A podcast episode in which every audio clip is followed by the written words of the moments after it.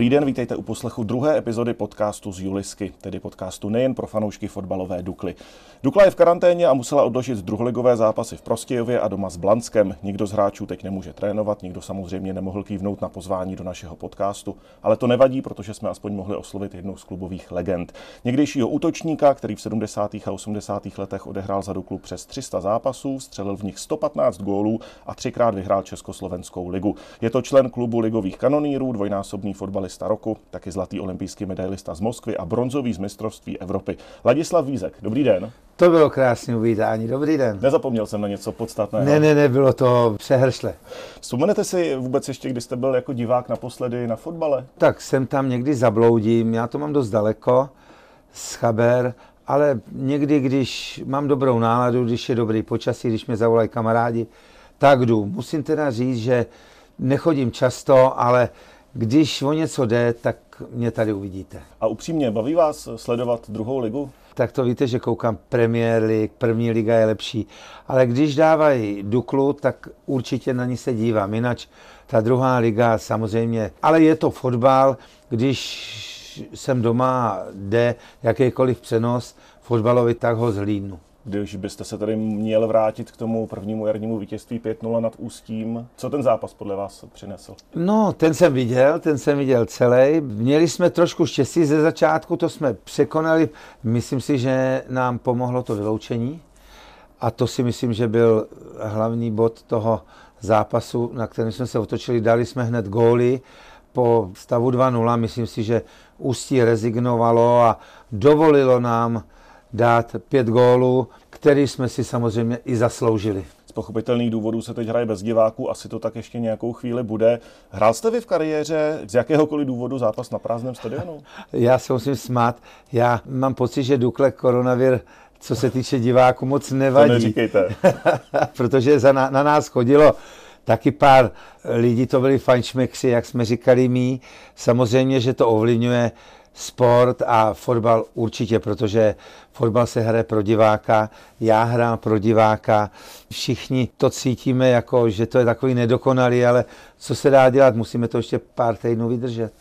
Všichni teď žijeme úplně jinak v tom posledním roce. Vy jste byl jednou z prvních známých tváří, která vlastně hned loni na jaře prošla nákazou a hlavně jste o tom tehdy veřejně mluvil. Nelitoval jste toho pak? No já nevím proč, já nevím proč se stydět za to, že člověk dostane chřipku. No, hlavně na začátku ti lidé byli často stigmatizovaní. Vy jste ten s koronou, nechoďte mi na oči. Bylo no, to až extrémní. Určitě se báli, já jsem si to neuvědomil, že je to něco zrádného. Prostě jsem dostal chřipku koronavirovou, jako na dnešní dobu by řekli doktoři, že jsem měl vážný průběh, ale já jsem, protože jsem byl jeden z prvních, tak jsem si to vůbec neuvědomil a, a lidi ze mě udělali takový příklad.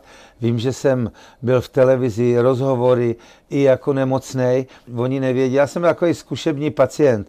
Bylo to smutné, já si myslím, že teď se to trošku jakoby uvolnilo, což si taky myslím, že není úplně dobře, protože lidi to podceňují a nevím, jak to půjde dál. Vidíte, že je chaos na chaos a vůbec se mě ta situace nelíbí. Zdraví jste? To je to nejdůležitější. tak já zdravý jsem, mám velkou imunitu, kterou mám změřenou a až budu moct, tak se chystám na vakcínu, který si myslím, že to je to světlo v tunelu, který chceme všichni vidět a docela mě překvapuje, že to třeba někdo vůbec nechce, někteří to nechtějí a i starší, takže takže nevím, já si myslím, že to je jediný, bohužel jediný východisko momentálně z té situace. Tím jste mi vlastně už odpověděl, je vám 660, možná se otevře očkování pro vaší věkovou skupinu v dubnu, možná v květnu. Jdete do toho, co jsem tak tady Určitě, určitě jdu, i když mám silnou imunitu a nemusel bych, ale myslím si, že to je taková pojistka, která nikomu nic neudělá, takže nevím, nevím proč bych nešel.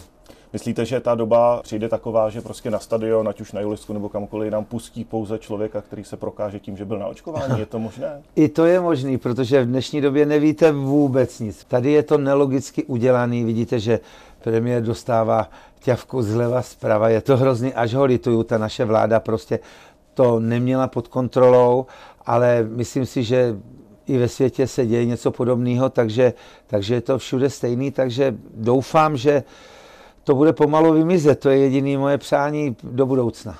Vaše heslo v téhle době zní povolte sport a lidi budou žít. Teď se blíží jaro, dnes je krásně, lidi budou mít asi ještě větší potřebu chodit ven. Opravdu do toho teď nechci míchat politiku, ale nemáte už pokrk těch zákazů a nařízení. Mám a řekl se to strašně dobře. Já, ty lidi nežijou, pak, když musí být v nouzovém stavu, musí být doma nechci říct jenom vrcholový sport, ale i ten masový se zastavil. Lidi nemůžou takřka vůbec nic a to je něco, co si myslím, že je špatně. Já myslím, že malí prckové by na, na stadion mohli jít. Já myslím, že by i tenis v halách, když jsou dva na dva, mohl být, když budou zdraví. Já myslím, že je spousta nesmyslných zákazů, které jdou za vládou a proto jsou lidi tak nezodpovědní a dělají si, co chtějí. A já musím říct na plnou hubu, prostě může si za to vláda sama.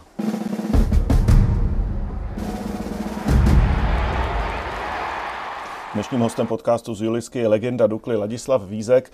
Pojďme vzpomínat na jednu z těch nejslavnějších eh, klubových ér, konec 70. začátek 80. let. Jaký úspěch s Duklou z té doby byl pro vás nejcennější? No tak to tažení těma pohárama, to bylo něco, na co nemůžu zapomenout. Jsou tam dva vrcholy. Jeden je obrovský veselý, to bylo průchod přes Stuttgart, kde tady byl narvaný stadion, to si myslím, že, že už tady nikdy nebude nebo chtěl bych to zažít, ale to byl takový ten vrchol v těch pohárech a smutný vrchol byl taky v pohárech, když jsme nepřešli, nevím proč cítím to tak, když jsme nepřešli přes Hertu, tady doma v prodloužení jsme vypadli, to byly dva zápasy plus a minus. Prostě na tyhle ty dva zápasy nezapomenu a to tažení vůbec přes Everton, Manchester United smutný tady. Bylo toho těch let hodně, na co vzpomínám. A můžu říct, že se k tomu vracím a když vidím nějaký shot, tak opravdu jsem takový, mě přepadne sentiment. Hmm. Tak u toho zůstaňme. Sezóna 1978-79. Ve třetím kole jste prohráli první zápas ve Stuttgartu 1-4. Napadlo vás, že doma 4-0 vyhrajete, že vydáte gol? To nás nenapadlo nikoho, proto to je ten vrchol, který jsem označil za vrchol mý kariéry klubový, protože my jsme s tím nikdo nepočítal. Ani trenér Vejvoda, který nám řekl v kabině, kluci, pojďte, budeme hrát pro radost a uvidíme, co se z toho vyvrbí. Jenomže my jsme měli 1-0 poločas a v kabině jsme si řekli, pojďte, zkusíme to. A já jsem dával, to si pamatuju, já jsem dával góla na 2-0 a prakticky jsme měli poločas před sebou a stačilo nám dát jenom jeden gól na postup, protože ten gól jsme cítili na cizím hřišti, tak nám platil za dva. Samozřejmě jsme ho dali z penalty a ještě jeden jsme přidali. Byl to neuvěřitelný zážitek i pro lidi, protože se vrhli na plochu, vzali nám drezy, kopačky, my jsme přišli jenom ve slipech a můžu říct, že na to se nedá do smrti zapomenout, takže vidíte, ale myslím si, že ten e, zápas nám vyhrálo i trošku podnebí, protože tady bylo trošku zmrzlo a Němci se na tom velmi špatně pohybovali, to musím říct na obranu jejich, ale ten entuziasmus a ta chuť byla u nás a my jsme je prostě přejeli takovým stylem, že, že na to do smrti nezapomenu. Vy jste byl taky u té parádní cesty Dukly pohárem vítězů poháru, to bylo 1986, vlastně vaše poslední sezóna tady na Julisce, postup do semifinále, kde jste tedy vypadli s Dynamem Kyjev. Tušili jste tehdy, že se vlastně s Duklou loučíte? No už to bylo ve vzduchu, už to bylo ve vzduchu, už se kolem mě pohybovali manažéři, těch mužstev a věděl jsem, že má o mě zájem Francie, tak už ten zápas, už jsem to tak nějak jakoby z hlavy vypouštěl, ten Dynamo Kyjov, já si myslím, že jsem ani nehrál doma v odvetu, nebo moc si na to nepamatuju. Hmm, jenom první zápas to hrál. Jenom první zápas, ale vím, že to byl přetěžký soupeř v Dynamo Kyjov v té době, eh, Kyjev v té době bylo vůbec dověsí ne nejlepší mužstvo v Evropě s Blochinem a tadyhle s těma hráčema, takže to byl nepřekonatelný soupeř a nakonec se to ukázalo, že to bylo nad naše síly. Pokud jde o Československou ligu, s Duklou máte tři tituly, 77, 79, 82, tehdy jste běžně dával 15 gólů za sezónu. Dá se říct, který z těch titulů byl pro vás nejcennější? Asi ten první. Ta Dukla čekala spoustu let na ten titul a nám se utvořilo z ničeho nic fantastické mužstvo, který mělo výhled i na další tituly. Já musím upřímně říct, že ty dva, co přišli, ty přijít museli a mám pocit, že měli přijít ještě takový další tři, čtyři, protože my v těch deseti letech jsme byli po konci kariéry, jsme byli nespokojení na to, jaký jsme měli mužstvo a jak jsme byli sehraný a jak nás všichni ve světě uznávali, tak těch titulů bylo málo, to musím říct a to mě, to mě jediný mrzí, protože po nás přišla Sparta a ta snad nasekala 11 titulů za sebou, nebo kolik. A to si myslím, že my jsme byli v té situaci to sami. Jenomže Sparta bohužel už neměla do klubče, my jsme se rozpadli a neměla takovou konkurenci, jako jsme měli my. A to musím říct upřímně, že toho lituju, že byly jenom tři tituly, ale ten první byl nejhezčí a nejdůležitější. Pojďme mladším ročníkům připomenout některá ta jména tehdejší Dukly. Ivo Viktor, Zdeněk Nehoda, František Štambacher, Stanislav Pelc, Milan Luhový a spousta dalších. Ke komu jste tehdy vzhlížel? Nebo kdo byl třeba lídr v kabině? My jsme byli tak silný mužstvo, že říct lídra by bylo skoro nešťastný. Svýho času to měl být Ivo Viktor, jenomže znáte to, jak to je. Je to golman a byl hrozně tichý v kabině a už končil, už byl na sklonku kariéry. Takovým nepsaným líderem měl být kapitán Vensa Samku, který byl takový moc slušný lídr měl být Zdenek Nehoda, ale my jsme byli opravdu parta do sebe taková, že na hřišti jsme byli lídři skoro všichni, protože Oldarod byl důležitý, Luděk Macela měl velký slovo, jako opravdu to byla osobnost vedle osobnosti. Trošku z toho vybočoval Míra Gajduše, který vždycky zalez, zalez za roh nebo se skoval v autobuse za sedadlo a to si pamatuju a mačkal si takový vlasy za uchem. To bylo takový srandovní, ale to mužstvo opravdu nějakého velitele nepotřebovalo. Takže to bylo mužstvo s několika lídry. Zeptám se tedy jinak, komu jste měl nejblíž lidsky? Tak nejvíc lidsky, my jsme přišli do Dukly stejně se Standou Pelcem a s Honzou Fialou. My jsme byli taková ta zdravá krev, všichni jsme šli okamžitě téměř skoro do základu a vtiskli jsme tomu trošku jakoby ne tvář, to, ta Dukla už byla, byl tady Rod, Štambacher před náma, ale my jsme to tak fantasticky doplnili na ty posty, které byli třeba, dejme tomu, hluchý. Já vím, že Honza Geleta říkal v té době, že když jsem přišel, že věděl, že skončí, že přišel mladý, perspektivní Standa Pels, Honza Fiala, to byli fantastický fotbalisti, takže k těmhle těm dvou jsem měl nejblíž, se Standou jsem spal na hotelu, takže se Standou, kterým se přátelím do dneška, voláme si, takže on. Prozradíte, jak se tehdy eh, slavila nebo zapíjela velká vítězství? Zapíjela a prozradím. To nebylo jako dneska. Všichni si hrajou na profiky, že mají vysoké platy a že si to musí hlídat a že nemusí být. My jsme v tom nic zlýho neviděli. My jsme měli takovou grupu v Bohnicích, kde jsme bydleli všichni, Netolička, Štambacher, Rod, Vízek, Macela a po každém zápase když jsme vyhráli, tak jsme šli do Vysly, do vinárničky si sednout a tam jsme ten zápas dojížděli. Nebylo to nic proti ničemu, nebylo to nic špatného. Opravdu jsme věděli, na co, co si můžeme dovolit a my jsme druhý den trénovali, takže jako jsme měli rehabilitaci, tak jsme si dali třeba dvojčičku vína, vůbec o pití nešlo. Bylo to o tu takovou tu náladu, že jsme byli mladí, tam byla i diskotéka, jak jsme se někdy podívali, nebo takhle. Bylo to po zápase, nikdy to nebylo před zápasem, takže v Bohnicích jsme měli pár takových doupat, kam jsme po zápasech chodili. A chodili tam za vámi fanoušci, lépe řečeno panenky? To já myslím, že ne, právě. Právě my jsme tam měli, my jsme tam, tam toho moc nebydlelo, to bylo nový sídliště a samozřejmě, že nás tam znali, ale že by jsme byli nějaký moc za hvězdy tenkrát, ještě začátek, tak to moc ne a si myslím, že to bylo na takový dobrý úrovni lidský, že, že jsme, jako kdyby teď přišel někam nějaká hvězda, tak to je úplně o něčem jiným. My jsme byli jako skromní, moc se o nás neslyšelo tam v Bohnicích, takže nebyli jsme otravovaní a bylo, bylo to o to hezčí.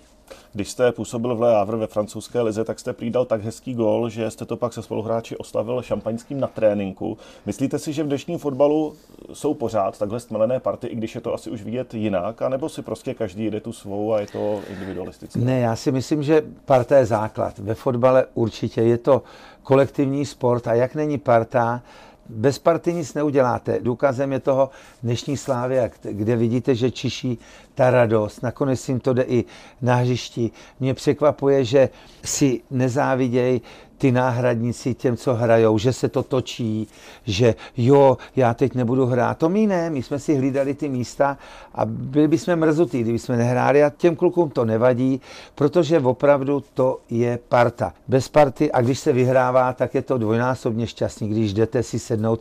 Já si taky myslím, že ty kluci by měli mít nějaký ventil, jít třeba na pivo. My jsme chodili k Tigrovi, Dukla jsme chodili k Tigrovi dost často, jakoby v měsíci jsme jednou určitě šli na pivo. Takže tam jsme si řekli takové věci a my jsme taky byli parta. A ze Slávy to je vidět na stohonu daleko, že parta je taky a, a taky vidíte, jak se jim daří. Bez party to prostě nejde. Myslíte, že opačným příkladem je třeba Sparta pod Stramačonem tehdy? No to já myslím, že určitě to, to jsem měl dodat hned zároveň. Vidíte, co se udělalo ve Spartě. Nemohli se dát dohromady. Ty neuměli anglicky, ty neuměli česky. Bylo se to tam, záviděli si. To bylo hrozný v období. A kdyby byli upřímní, tak to přiznají. Oni to samozřejmě mlčením přiznali, že to, to bylo v období, které bylo tak trapný pro Spartu, že tam nekamarádil nikdo s nikým, tam se snad i Češi mezi sebou dohadovali. Bylo to nejhorší období pro Spartu, který mohlo mohlo, mohlo znamenat. Taky viděli jste, co hráli za fotbal. Bylo to opravdu nešťastný. Pojďme zpátky k vám. E, nikdy jste nedával tolik gólů z dálky nebo hlavou. Byl jste byl známý hrou jednoho na jednoho, držením míče, tím, že umíte obejít proti hráče a pak i golmana. Nechybí vám to v dnešním fotbalu nebo prostě berete, že se chybí. to nějakým způsobem vyvinulo? Chybí, chybí já tyhle ty hráče, co to, proto mám rád Messiho před Ronaldem, proto tyhle ty hráče upřednostňuju, protože já jsem to měl taky rád. Klidně si přištěte 50 gólů plus k mým 115, kdyby jsem třeba neměl center forwardu Zdenka Nehodu protože on, my jsme hráli na tři útočníky a Zdenek byl vyložený zakončovatel a chtě nechtě, když jsme hráli z kraje, jsme mu ten balon museli dát. Já jsem taky uměl zakončit. Míra měl Gajdušek střelu taky roznou, ale prostě vždycky se to hraje před bránu a tam stál náš zakončovatel Zdenek Nehoda a já musím říct, jsem velmi spokojený s tím, že mám 115 gólů, protože vedle Zdenka Nehody, který nechci říct, že chrtil, ale už nepřihrával zpátky, když už byl on v šanci a mohl to dát zpátky, tak to vždycky zakončil a jsem tomu rád, protože on to uměl, byl to zakončovatel našich akcí a i díky jemu jsme hráli takový fotbal, který jsme hráli, ale vím, že těch gólů jsem mohl mít daleko víc. Jak se z vás vlastně stal tak skvělý dribler? No tak eh, to vím taky, eh, že já jsem z malé vesničky, kde jsme měli před sebou park a já jsem dostal, já jsem dostal jednou balón a já jsem s tím balónem se tak zžil už v tom parku a já to říkám, třeba tomu někdo nebude věřit, ale ten balon mě lepil už ze žáčku, když jsem se tam pak přihlásil do Bidžova. Já jsem tu průpravu měl na parku, kde jsem mezi těma stromkama a já jsem si to tak osvojil, že mě to nějak přišlo a jenom jsem to zdokonaloval tím fotbalem, že mě to nedělalo problém obejít dva, tři. Já jsem to měl jako stromky ze začátku, ty soupeře. Samozřejmě, že pak ty soupeři byli těžší, to už byly takový obživlí stromky, ale já tohle tu hru jsem si přinesl, měl jsem to dar od Boha. Já říkám ale, že předtím byl i ten park v Hlušicích, který mě tomu strašně pomohl.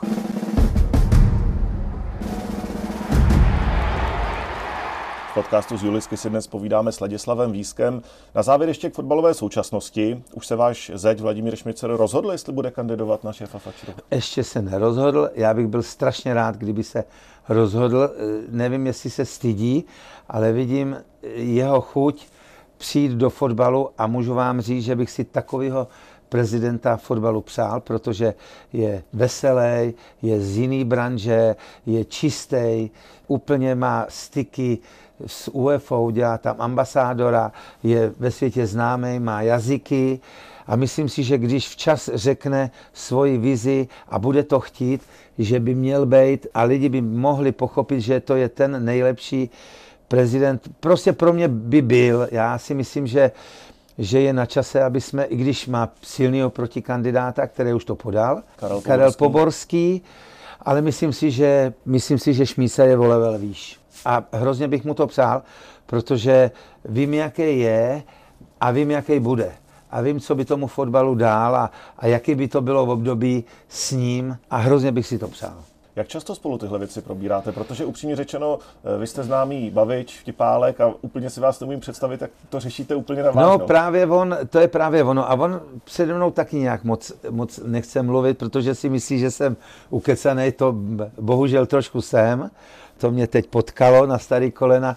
Díky tomu, že dopisuju do novin, tak jsem se naučil mluvit. A on se přede mnou trošku tají, ale když je něco vážného, tak se ne propojíme, ale přijdu za ním a zeptám se ho a ono to z něj tak nějak jakoby vyjde. Takže tohle to zatím přede mnou tutlá a nevím, jestli si myslí, že mu můžu pomoct, ale já bych mu strašně rád pomohl a ovlivnil bych ty lidi, kteří mě mají rádi, aby věděli, že on, když to řeknu já, že on opravdu je takový, proč já určitě nelžu, že on je takový, jaký já jsem teď řekl, že je. Co třeba ovlivnit to do té míry, že budete sám kandidovat na nějakou nižší funkci? Ne, to bych nechtěl, toho se vzdávám hned od začátku, to bych nechtěl ani já, určitě ani Šmísa, aby to nebyl rodinný podnik, že by si to někdo tak vysvětlil, ale já už si myslím v těchto těch letech, že já to tak hezky pozoru a strašně mě baví ta funkce, že dopisuju v novinách, že to komentuju, že to analyzuju.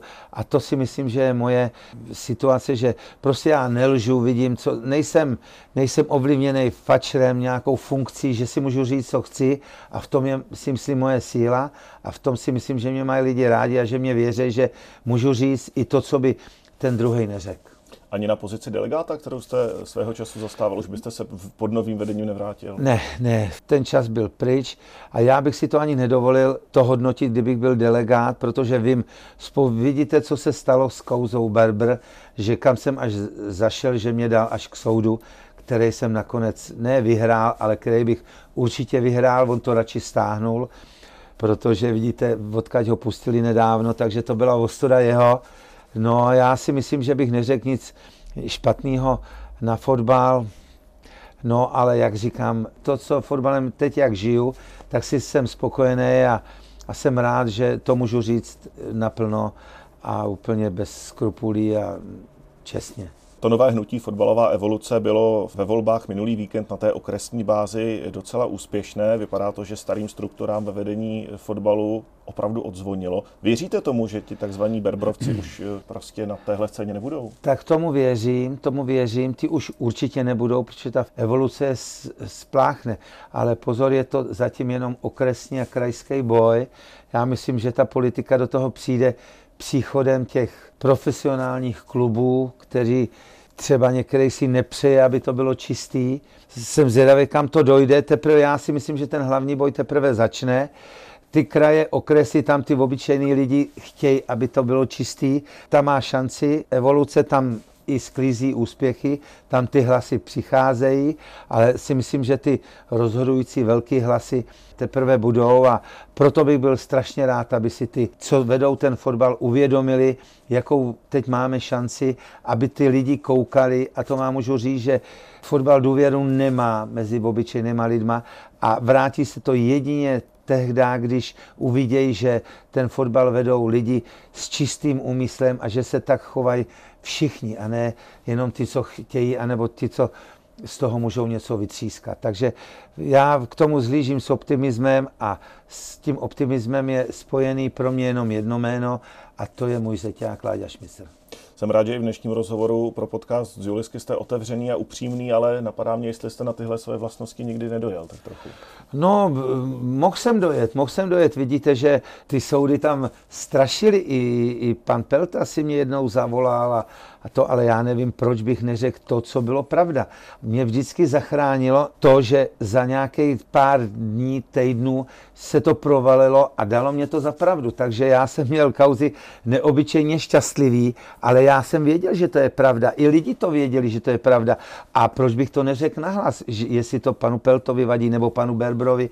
Nakonec se to dostalo tam, že vidíte, že oba dva byli v žaláři a já jsem měl pravdu, takže já bych si nedovolil říct něco, co nebylo dokázané, co je lež, no prostě to je nesmysl. Takže a to, když s tím výjdu, tak tu pravdu mám ověřenou z x míst, že to tak bylo, že to tak je a že to tak fungovalo. Jenomže na to nebyly důkazy. No to, samozřejmě, že na to nebyly důkazy. Ale důkaz pro mě je to, že oba dva byli tam, kde byli. A to je, ne, nechci říct, že to bylo pro mě vítězství. Já Míru Peltu uznávám jako velkýho bafuňáře, ale myslím si, že to přehnal a o Berberovi nemá cenu vůbec mluvit.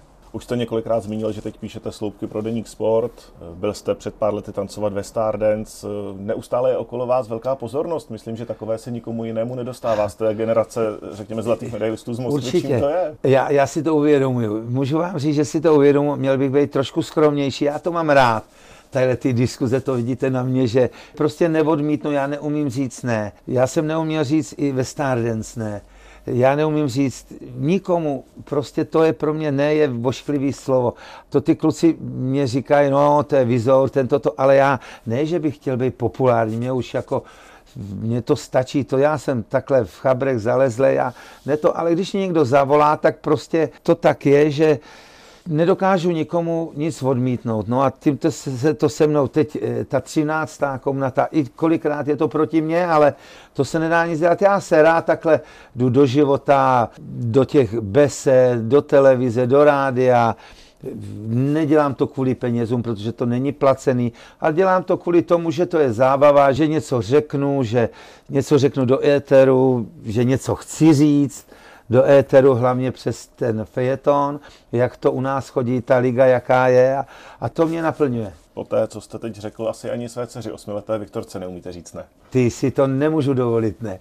Doma to je trošku takový hezčí, trošku bez nervů, ale to je pravda. Ty říct ne, neumím. Poslední věc, která mě v téhle souvislosti napadá, jak zvládáte moderní technologie a distanční výuku v téhle době. No, tak to s tím na mě nechoďte, to je průšvih zaprvé jsem z minulého století člověk, kde telefony a počítače nebyly v takové míře, jako je to dneska. Tomu vůbec nerozumím. Já neumím vůbec pomalu poslat zprávu a, a nějaký WhatsAppy a maily. To mě vůbec, to jde kolem mě a to neumím ani zapnout. A můžu říct, že se stydím, když e, Vikina vedle mě je na stroji a já ji nedokážu zapnout stroj a ona si tam dá ještě takový ty programy nebo co, sama se přihlásí. A já to ani nechci se naučit, protože mě to úplně haraší, to je, to je něco, co, co se už do smrti nenaučím a co se ani nechci naučit, ale vím, že internet je důležitý, já ho třeba nemám, já nemám počítač a nechci ho mít, ale manželka ho má a, a když je něco důležitého, tak mě to vyřídí moje osmiletá dcera. Pane Visku, závěrečná otázka na současnou Duklu, která se pohybuje v trošku jiných patrech tabulky než ta vaše, je dokonce i v jiné lize. Co byste jí popřál nejenom pro letošní rok, které věříme ještě není ztracené, ale do těch dalších let? Úplně upřímně, ať se co nejrychleji zvrátí, že jim to nakazuju, že jim to dávám na povel, ne, jako vážně. Hrozně bych si přál, aby byla tam, kde, kde její místo je, a to je v první lize. Vím, že to nebude lehký, protože ten postup, i když letos není daleko, zase nám může utíct, tak je tady příští rok. Je to otázka, když se koukám na tenhle ten stadion, kde ten rozhovor máme, je to smutný, že takovýhle stadion není v Lize, protože takovýhle stadionů je v Lize málo hezkých. Je to nádhera, musíme prostě postavit mužstvo, který to dokáže a pak se v té lize udržet. My jsme tam postoupili a brzo jsme spadli. Já si myslím, že když se tam udržíme chvilku díl, že už tam budeme na pořád, ale dneska je to hra peněz, dneska je fotbal o něčem jiným. I když máme velmi šikovný velitele, sponzory, bratry Pauknery, který mám strašně rád, to musím říct hned.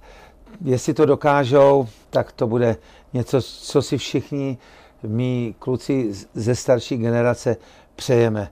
Já si myslím, že pak budeme chodit na fotbal úplně všichni a ne po jednom, tak jak to je teď. Ladislav Vízek, legenda fotbalové Dukly, byl hostem podcastu z Julisky. Moc za to děkuji. Naslyšenou. Já taky děkuji. Naslyšenou.